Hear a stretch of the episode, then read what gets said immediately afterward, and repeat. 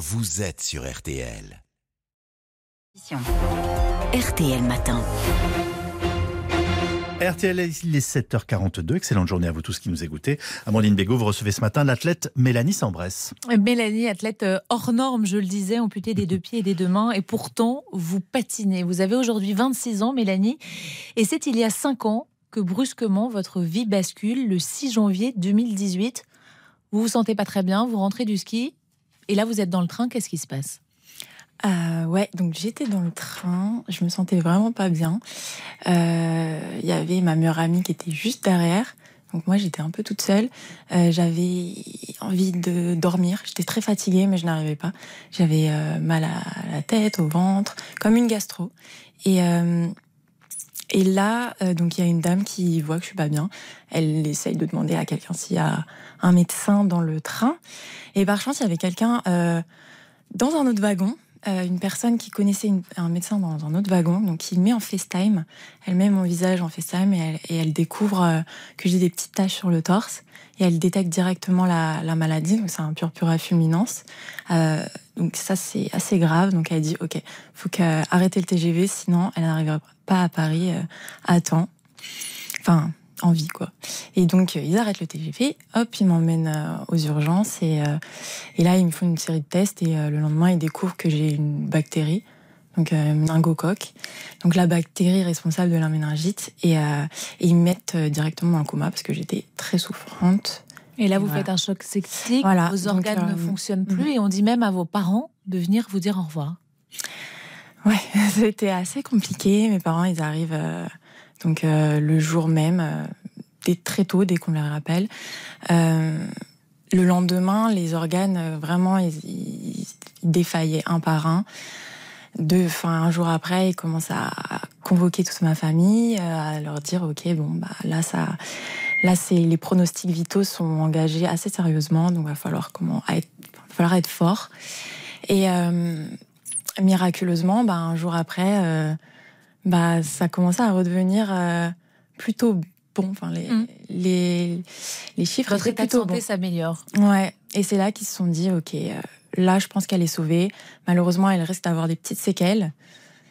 Au début, ils parlaient d'amputation des doigts seulement. Et, euh, et en fait, ça allait très très vite. Et deux semaines après, quand j'ai été transférée à l'hôpital militaire à, à Percy, ils m'ont directement amputé des, des donc d'abord des deux des deux pieds et deux jours après des deux mains, quoi.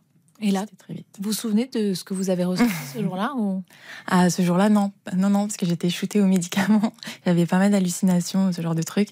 Donc, euh, j'ai pas de jour précis où, on où j'ai découvert ça. Ça a été assez progressif.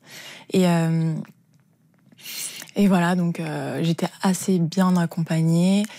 On m'a direct parlé de prothèses, on m'a direct dit euh, rassurée en mode. Vous avez 21 ans à ce moment-là. Non, ouais. C'est Mhm.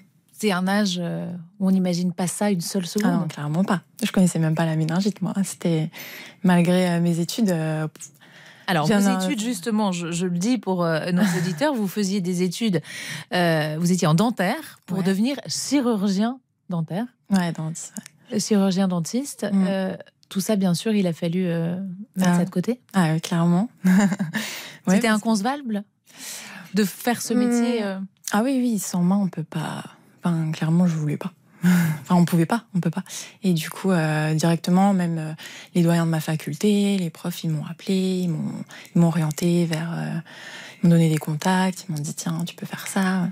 Donc j'étais assez bien accompagnée, donc euh, je me suis très vite redirigée parce que j'ai, enfin, moi j'aime bien les études, donc et alors, 21 ans, vous avez fait médecine, vous avez passé le concours. Euh, vous êtes sur une voie euh, royale, enfin, avec mm. tout qui est dessiné. tout tracé.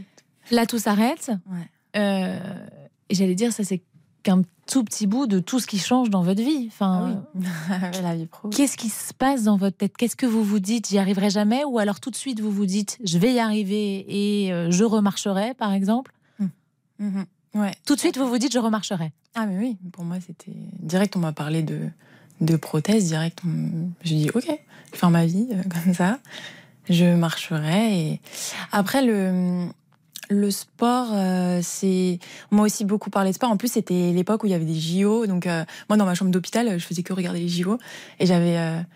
Et, et ouais, il y avait des plein de visiteurs qui venaient me voir, qui me parlaient du sport. Vous savez, je connais quelqu'un qui est amputé, qui fait ça. Donc moi, je fais OK, je ferai pareil. justement, avant cette méningite, vous faisiez du patinage à, haut niveau et vous avez décidé de rechausser des, patins à glace après votre amputation. Au départ, les médecins vous disent non, c'est dangereux. Ouais. Oui, oui. Euh, bah, il faut savoir que ça, ça n'avait jamais vraiment été fait. Mm. Euh, mes prothésistes, ils, n'ont jamais fait ça. Je regardais sur Internet euh, comment patiner sans le pied. C'était pas très bien expliqué. Et, et j'avais peut-être vu une vidéo d'une fille qui avait un pied en moins et qui avait réussi.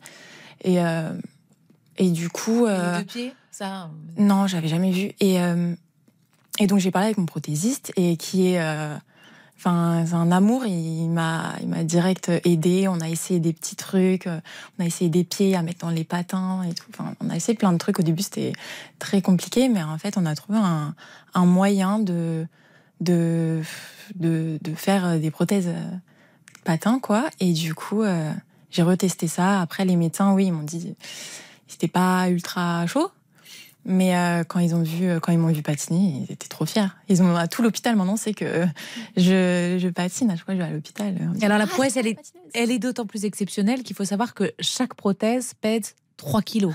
Donc c'est comme si on se rajoutait 3 euh, ah, kilos. c'est ultra lourd. C'est extrêmement lourd. Vous ah cherchez d'ailleurs des financements pour trouver des prothèses plus légères.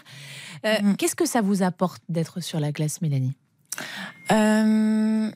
Ça du, du, confort euh, ça c'est assez euh, c'est particulier parce que je retrouve des sensations. Bon pas complètement toutes les sensations que j'avais à l'époque où euh, où je patinais plusieurs heures par semaine où c'était mon échappatoire. Mais quand même il y a un petit un petit esprit d'échappatoire à la vie quotidienne. C'est mon activité c'est ma passion. Et, et du coup c'est ça me fait du bien de sortir de, de ce petit quotidien de c'est un lien aussi avec la vie d'avant? Ah ouais, ouais, c'est un petit lien, ouais. Bon, malheureusement, il y a des, des trucs que je pourrais plus refaire. C'est sûr, il y a des limites à ça. Je ne sais pas jusqu'à où je pourrais progresser.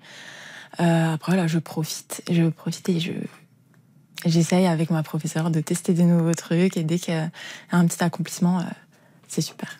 Vous diriez que le sport vous a sauvé? Euh, je, hmm, je pense un peu, oui. Parce que moi, j'ai toujours été très sportive. Et je pense que si j'avais pu rien faire du tout, ça, ça aurait été très, très compliqué. Euh, du coup, c'est pour ça que euh, j'aime bien ces petits défis, euh, même les sensations les fortes. Petits défis. Ouais, les petits défis. C'est des gros défis. Mais ouais, les gros défis. ouais. Voilà. Du coup. Vous, la, vous la trouvez où, cette force? Ah, je sais pas. vous avez conscience de cette force que vous avez, de ce courage que vous avez? Hum, à moitié. Après, c'est vrai qu'on me le répète souvent. On me le répète souvent. Mélanie, euh, t'es trop forte. Euh, t'as une force de caractère incroyable, machin. Vous étiez comme ça? J'étais. Hum, je sais pas, c'est compliqué à dire parce que là, c'est quand même. Euh, j'ai vécu un truc assez dur. J'ai pas, j'ai pas énormément de choix en fait. Je suis obligée de, de faire avec la vie que j'ai maintenant et je sais pas. J'étais bon après j'étais compétitrice aussi, donc euh, je, faisais pas mal de sport en compétition.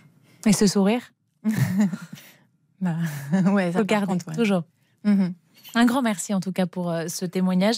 Et si des auditeurs donc veulent aider euh, Mélanie pour financer ses, prothèses, des prothèses plus légères et qui lui permettraient de mieux patiner, eh bien, n'hésitez pas à nous écrire sur rtl.fr et on vous mettra en contact. Merci à vous deux. Mélanie Sambrès, vous restez avec